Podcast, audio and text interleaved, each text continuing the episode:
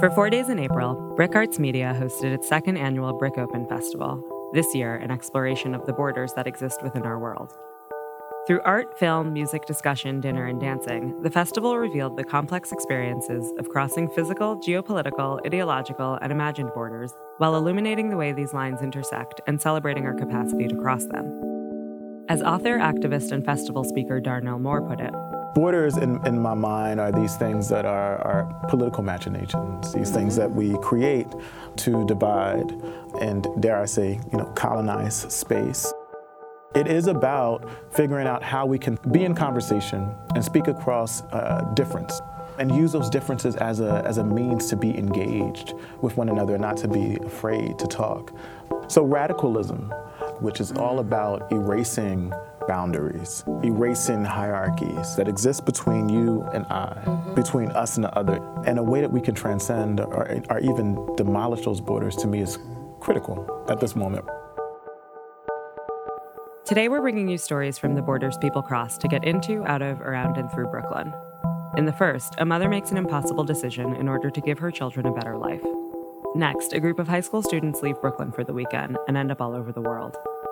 Then, back at home, a community is divided by a seemingly invisible line. And finally, we go back to school and back in time with a group of kids who trace their family's roots around the globe and back to Brooklyn, USA.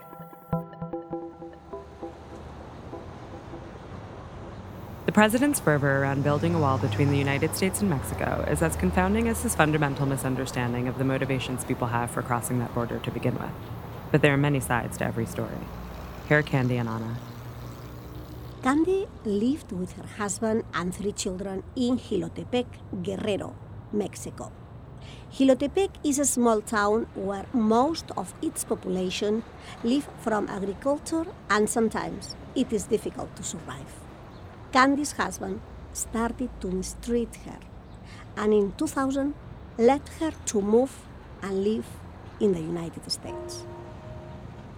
When my husband left, he left me with three children a 12 year old boy, an 8 year old girl, and another that's 5 years old. I was very lonely because I was completely helpless, without any economic opportunity. I felt very desperate, and I didn't know what to do. Candy needed to feed her children, and without any financial resources to support her family, in 2002, she made one of the most difficult decisions of her life. Ante esta situación, me vi eh, en la penosa necesidad de buscar I had to ask for help finding a way to get my children out. Because I wanted them to have access to an education that I couldn't provide. I spoke with my brothers, who are already in the United States.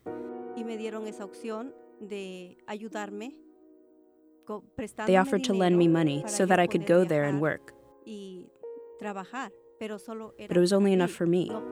They couldn't help me with my children. I made a plan to cross alone and then return with them after three years. It was very sad and very painful to separate myself from my children. But what could I do?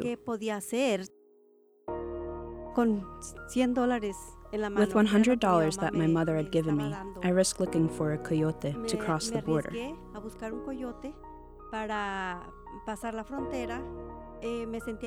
I felt helpless and sad because I had left my children behind, with the dream of fighting to give them a better life de luchar para darles una vida mejor. Then, Candy paid the services of a coyote to cross the border and get to the United States. Viajé a la frontera. I traveled to the border where I contacted a coyote who charged me $2,000, which my brothers paid for me. Me, me cobraba $2,000 que mis hermanos tuvieron que pagar. Nos, no pudimos cruzar después de haber After walking for more than 24 hours straight, with only a bottle of water and a pack of gum, I thought I was not going to make it. But I kept fighting. The first attempt to cross did not work. The coyote abandoned us in the desert. I had to go back and try again. The second trip was different. It was easier The road was lighter, and we did not walk as much. Within about eight hours, we were on the other side of the border. I felt so happy when they told us we made it. We are in the United States. I saw that I could realize the dreams I had carried across with me. Once Candy settled in New York, her brothers supported her financially for two months. After that, she worked in a family house for three years. Every month I sent money to my sister to take care of my children. I tried to concentrate only on working hard, to take my mind off of how sad I was. We were away from her for about three years. Her daughter, Anna, the youngest of her three children. So I was staying in my aunt's house with my sister, and my brother was at a different aunt's house. So it was very hard to know that I had a brother that I couldn't be with and he couldn't we couldn't see each other as often as we would like. However, in 2005, everything took a radical turn when Candy made a sudden decision to bring her children to New York. En ese momento, my children were 16, 13, and 9 years old at that time. Y 9 años. Gracias a Dios, mis hijos Thank God, a month later, the coyote delivered them to my doorstep.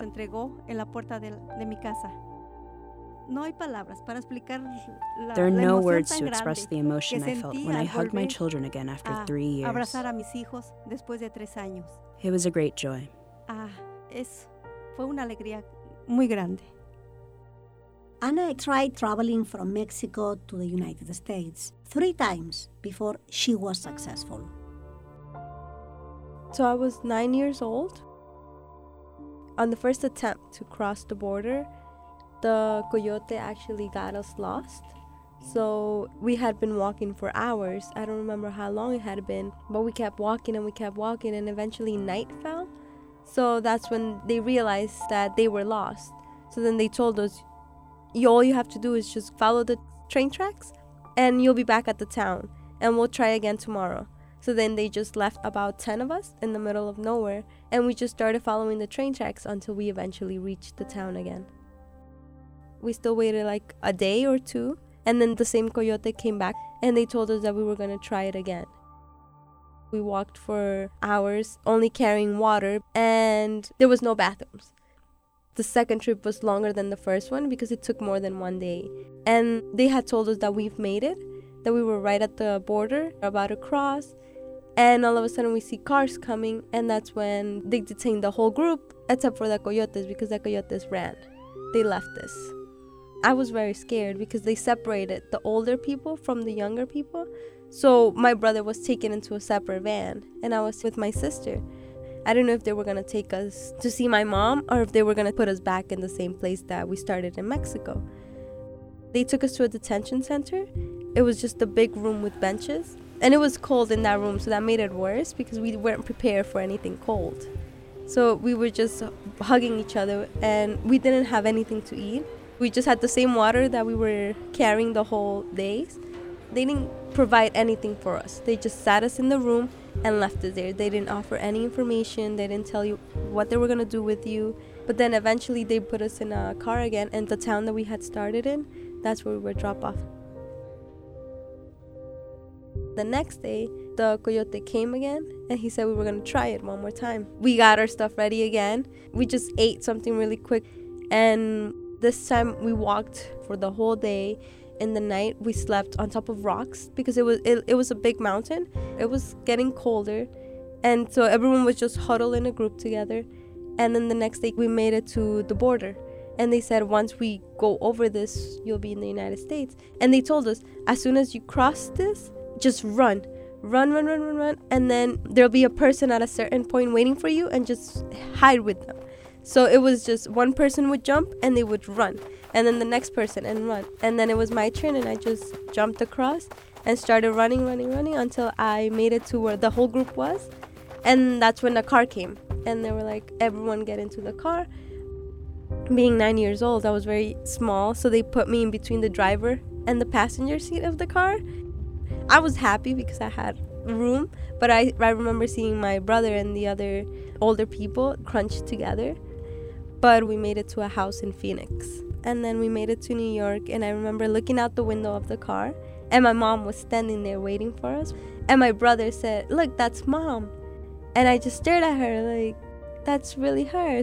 When we were able to leave the car, we just ran to her and we just hugged her and she was kissing us. And it was just a fun time because it was the first time in three years that I was able to hug and kiss my mom. After living several years in Brooklyn, Anna applied for DACA in 2012 and received it in 2014. Anna is about to graduate with a bachelor's degree in criminal justice. She remembers how her life changed because of DACA. In my last year of high school, I was applying for colleges and I didn't have DACA at that moment yet. So I remember talking to a counselor, and every time I would mention a school or a certain career that I wanted to do, she would stop and she would ask me, But can you do that? And I would wonder why she was asking that. And then she was like, Well, I know your status in this country. I began doubting myself just because I didn't know what to do because I didn't feel like I was welcome in this country. But after I got DACA, my hopes just came back and I was dreaming again because now I had a chance that I was going to be able to get a job and then that with that job I was going to be able to work and pay for my college tuition. And so I started looking into colleges, I started looking into jobs, and now DACA allowed me to open those doors for myself. Thanks to DACA, Anna has worked helping people out of jail and also at Blind Center in Manhattan. This is Anna's dream to help the most disadvantaged people to integrate into American society. That piece was produced by Alexander Brownie and edited by Ed Parada and Sasha Matthias.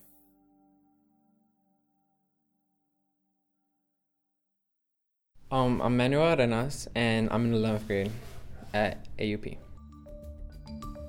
Last February, exactly four weeks after the inauguration of Donald Trump, Manuel, he goes by Manny, and his classmates at the Academy of Urban Planning in Brooklyn got up at 5:30 a.m. to take the train to their Model United Nations conference. Model UN is a cross between a political science class, debate team, and a theater club. Students act as delegates from countries they've been assigned to represent and debate global policy issues. Manny is representing Gabon. Well, our opinion is that we should mainly focus on like education and healthcare for refugees, especially in African countries, because they suffer like huge amounts of refugees uh, intakes. Student groups from around the world have come to this conference at the Boston Park Plaza Hotel. Some clubs are well established and compete multiple times a year. Manny's teacher, Ashling Roach, started their school's Model UN Club just a few years ago. But see, they're very, very scared that someone's going to ask them a question that they don't know the answer to. And that's a real fear. I think that's a fear for anybody in front of a room that you're going to be kind of like shot down. That's Miss Roach. For many of her students, this will be their first time traveling outside Brooklyn. For students like Ayaris Rodriguez, it's all new. It's interesting because I've never been to another state to do like a conference or anything. Even though Brooklyn is a global city, many neighborhoods within it have invisible borders drawn around them. It's not necessarily a bad thing, there are long standing communities in place. But leaving town can create some surprises. Jimmy was like, everyone's white, and they're all like, that's racist, don't say that. All the rest of the kids. And I was like, well, they sometimes think that talking about race means you're racist. Manny Ayaris and the others have traveled four hours and crossed state lines to debate a crisis that the world's leaders can't seem to solve the global refugee crisis. Just three weeks earlier, in the first week of his presidency, Trump signed an executive order on immigration known as the Muslim ban.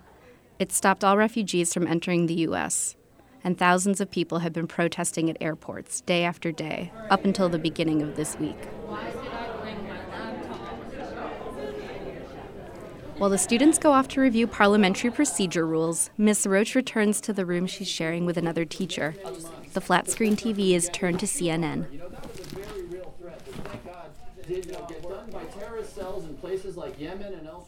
Miss Roach has a bag of donated dress clothes spread across the bed. So they donated a ton of dresses and blazers, mostly for girls. The boys are a little easier because it's like you just need a suit, wear a suit. You just need a suit. The nationalities and security clearances this weekend are all faked, but the questions facing the students are real. Donald Trump, like, he shut down borders in airports um, nationwide. I feel like that's just like, it's not right to do. Like, the United States wouldn't accept our people suffering as much as Syrian refugees do. These students weren't in Brooklyn anymore, and neither were they in Barack Obama's America.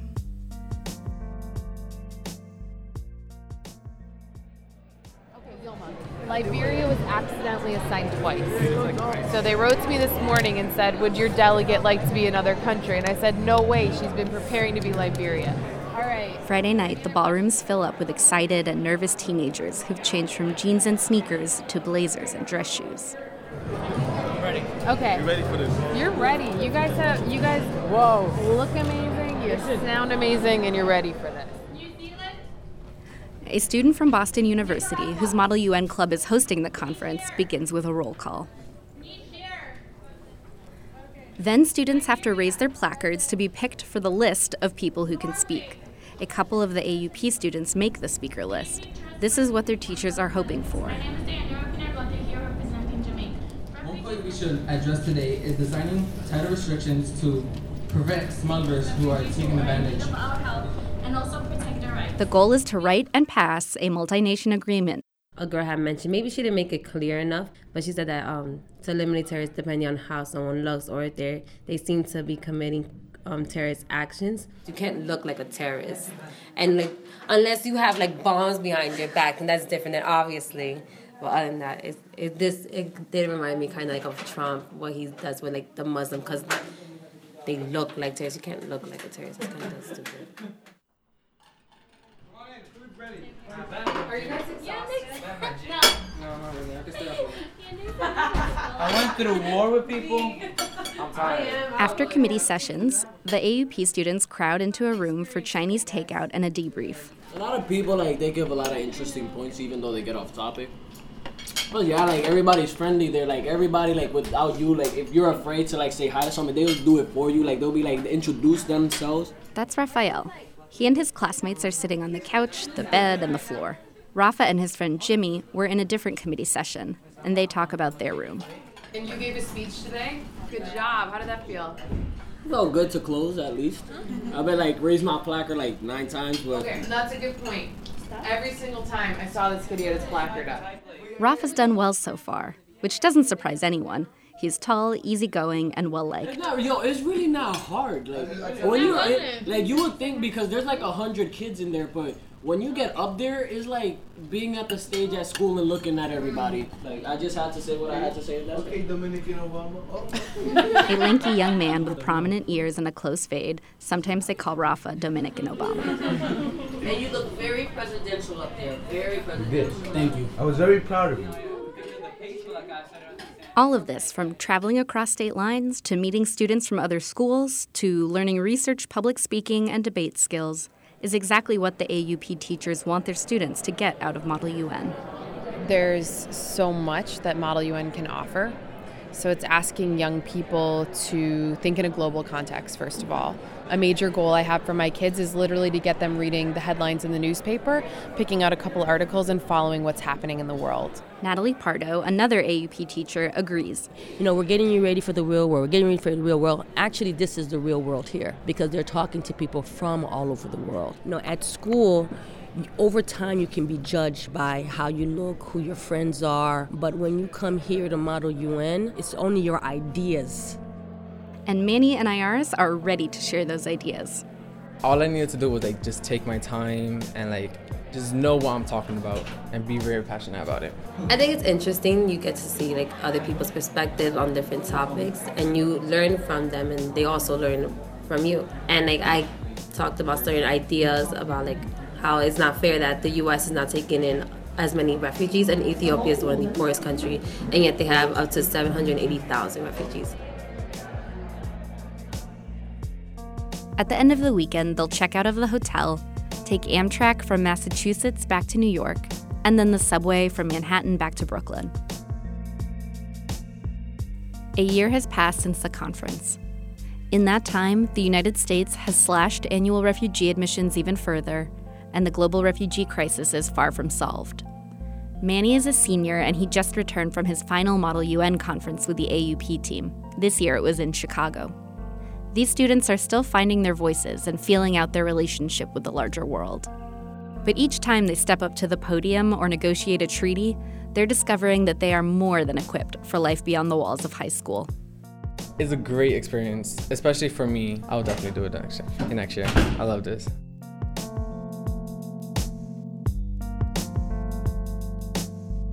That piece was produced and edited by Carolyn Silveira and Emily Bogosian.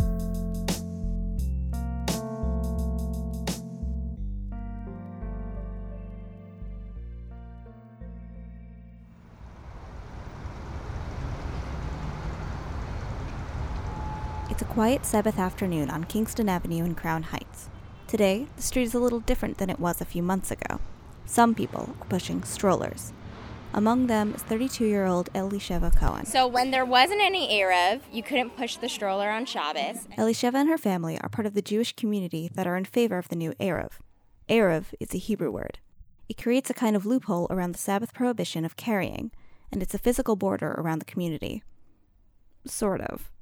I asked pedestrians to describe it. It looks like a long piece of thread tied up to the light. Yeah, I, I never saw that. I never even noticed it. Yes, it's literally a piece of fishing line strung between lampposts. But without an Eruv, practicing Jews wouldn't be allowed to bring anything with them outside the house. That is includes keys, umbrellas, and even strollers. Is either we would invite a lot of guests for the Shabbos day lunch, or parents would alternate when they go out to synagogue or to visit friends and somebody else would babysit. The Eruv essentially makes the area within it into a walled city. In simplest terms, it makes the neighborhood into one big house, at least as far as the law of carrying is concerned.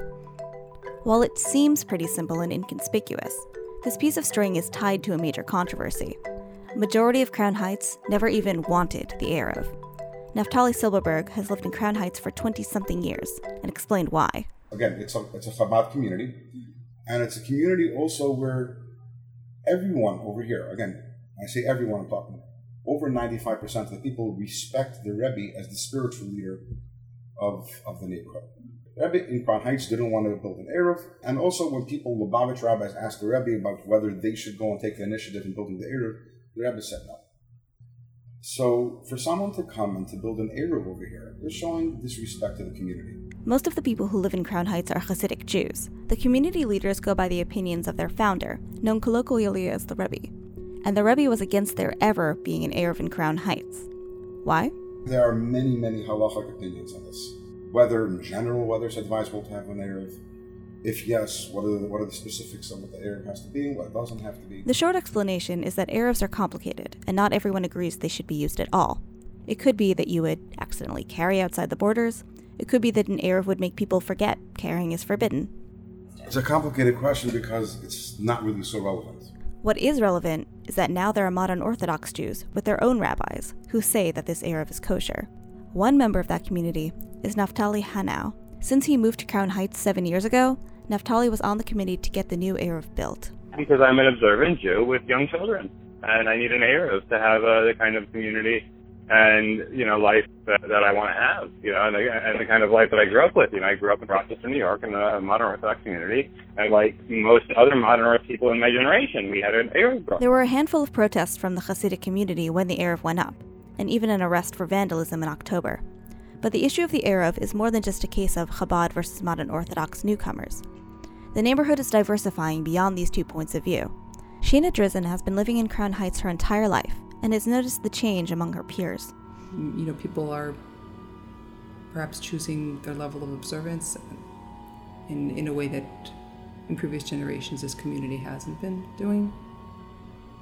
I feel like, you know, the Eruv is something that could highlight those differences in the community. Mm-hmm. but the differences are there. The range of diversity was also highlighted recently during the high holidays there was a rise in people going to alternative services instead of the more traditional ones. The people in the neighborhood aren't changing, they've already changed. This is just, you know, one aspect that sort of shines a light on the different, you know, aspects of the community. Mm-hmm. And, you know, all the different opinions that exist here.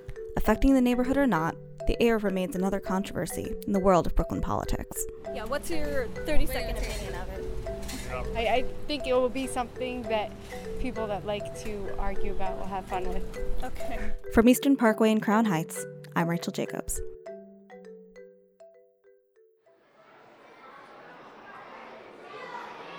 In early 2017, faced with a wave of hate and anti immigrant rhetoric that was threatening to sweep the nation, a school in South Park Slope stood up to celebrate the differences that exist within their student body.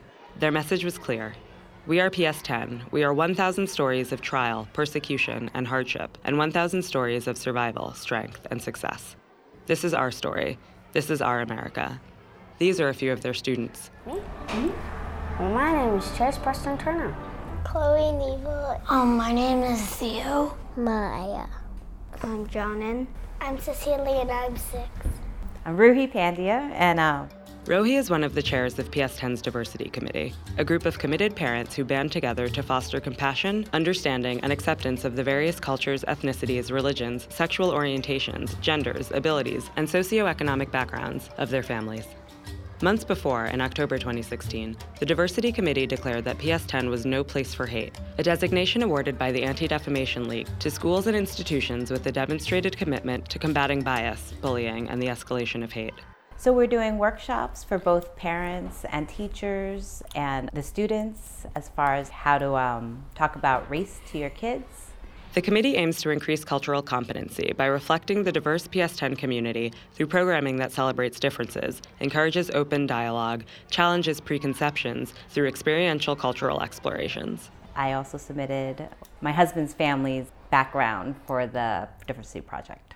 The Diversity Project is a long running cultural exhibit that combines photo and text to highlight the ancestors who have helped define the paths of many of PS10's families. So, my grandma was born in India and my grandpa was born in India. My mother in law, my father in law. And then they went to New York. They had to go through London to immigrate to the United States to have a better life for his family.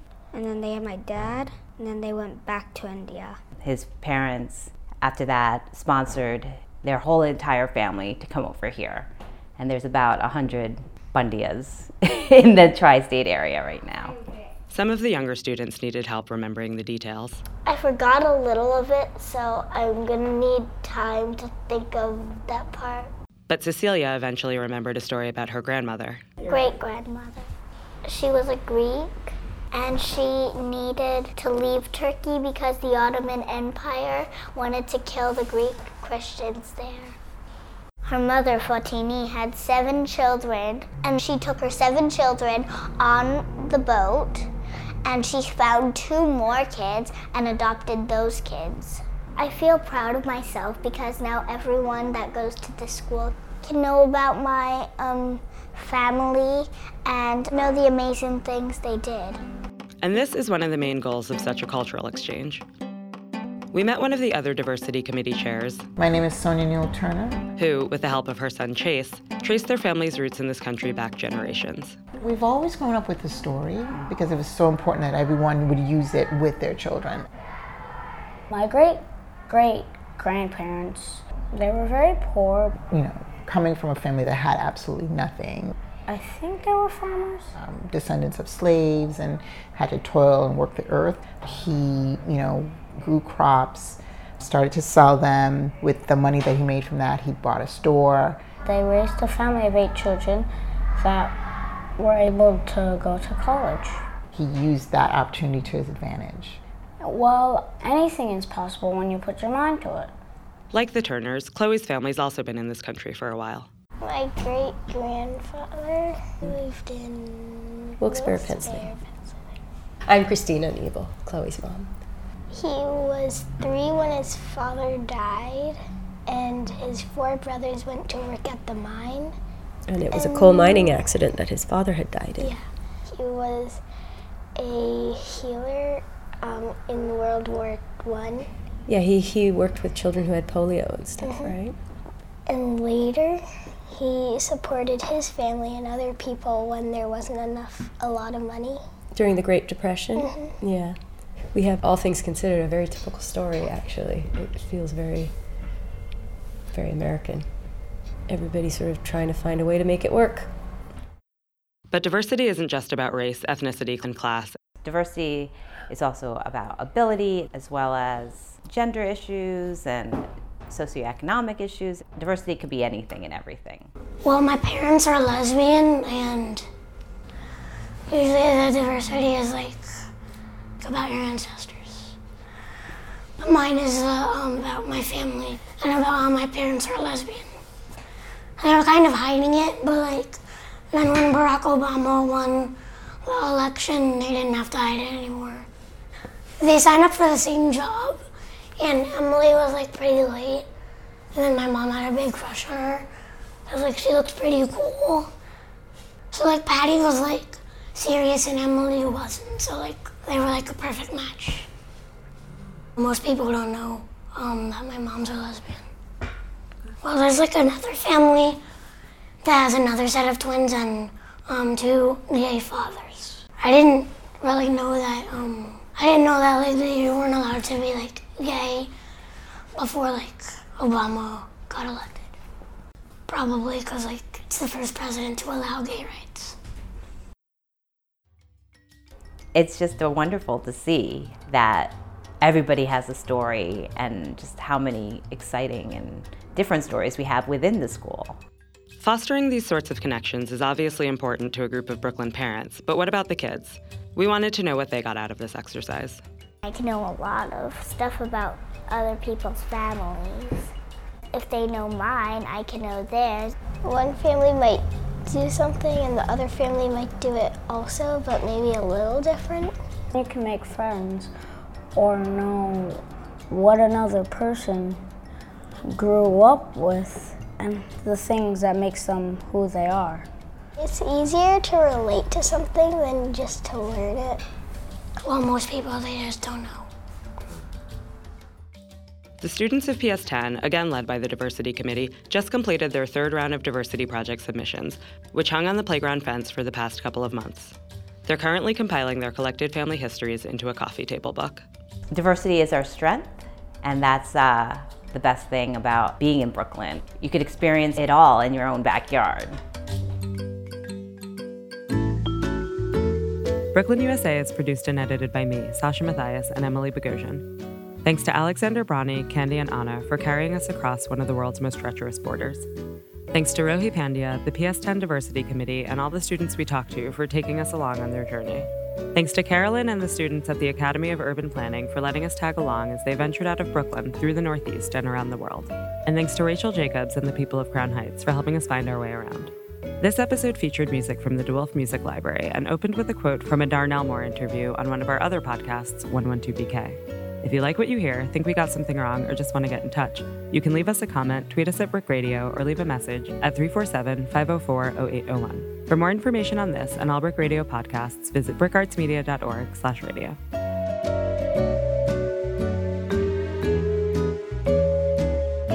Um, my mom just signed me up for this. My brother didn't really want to do it. I said, okay, I guess I'll do it.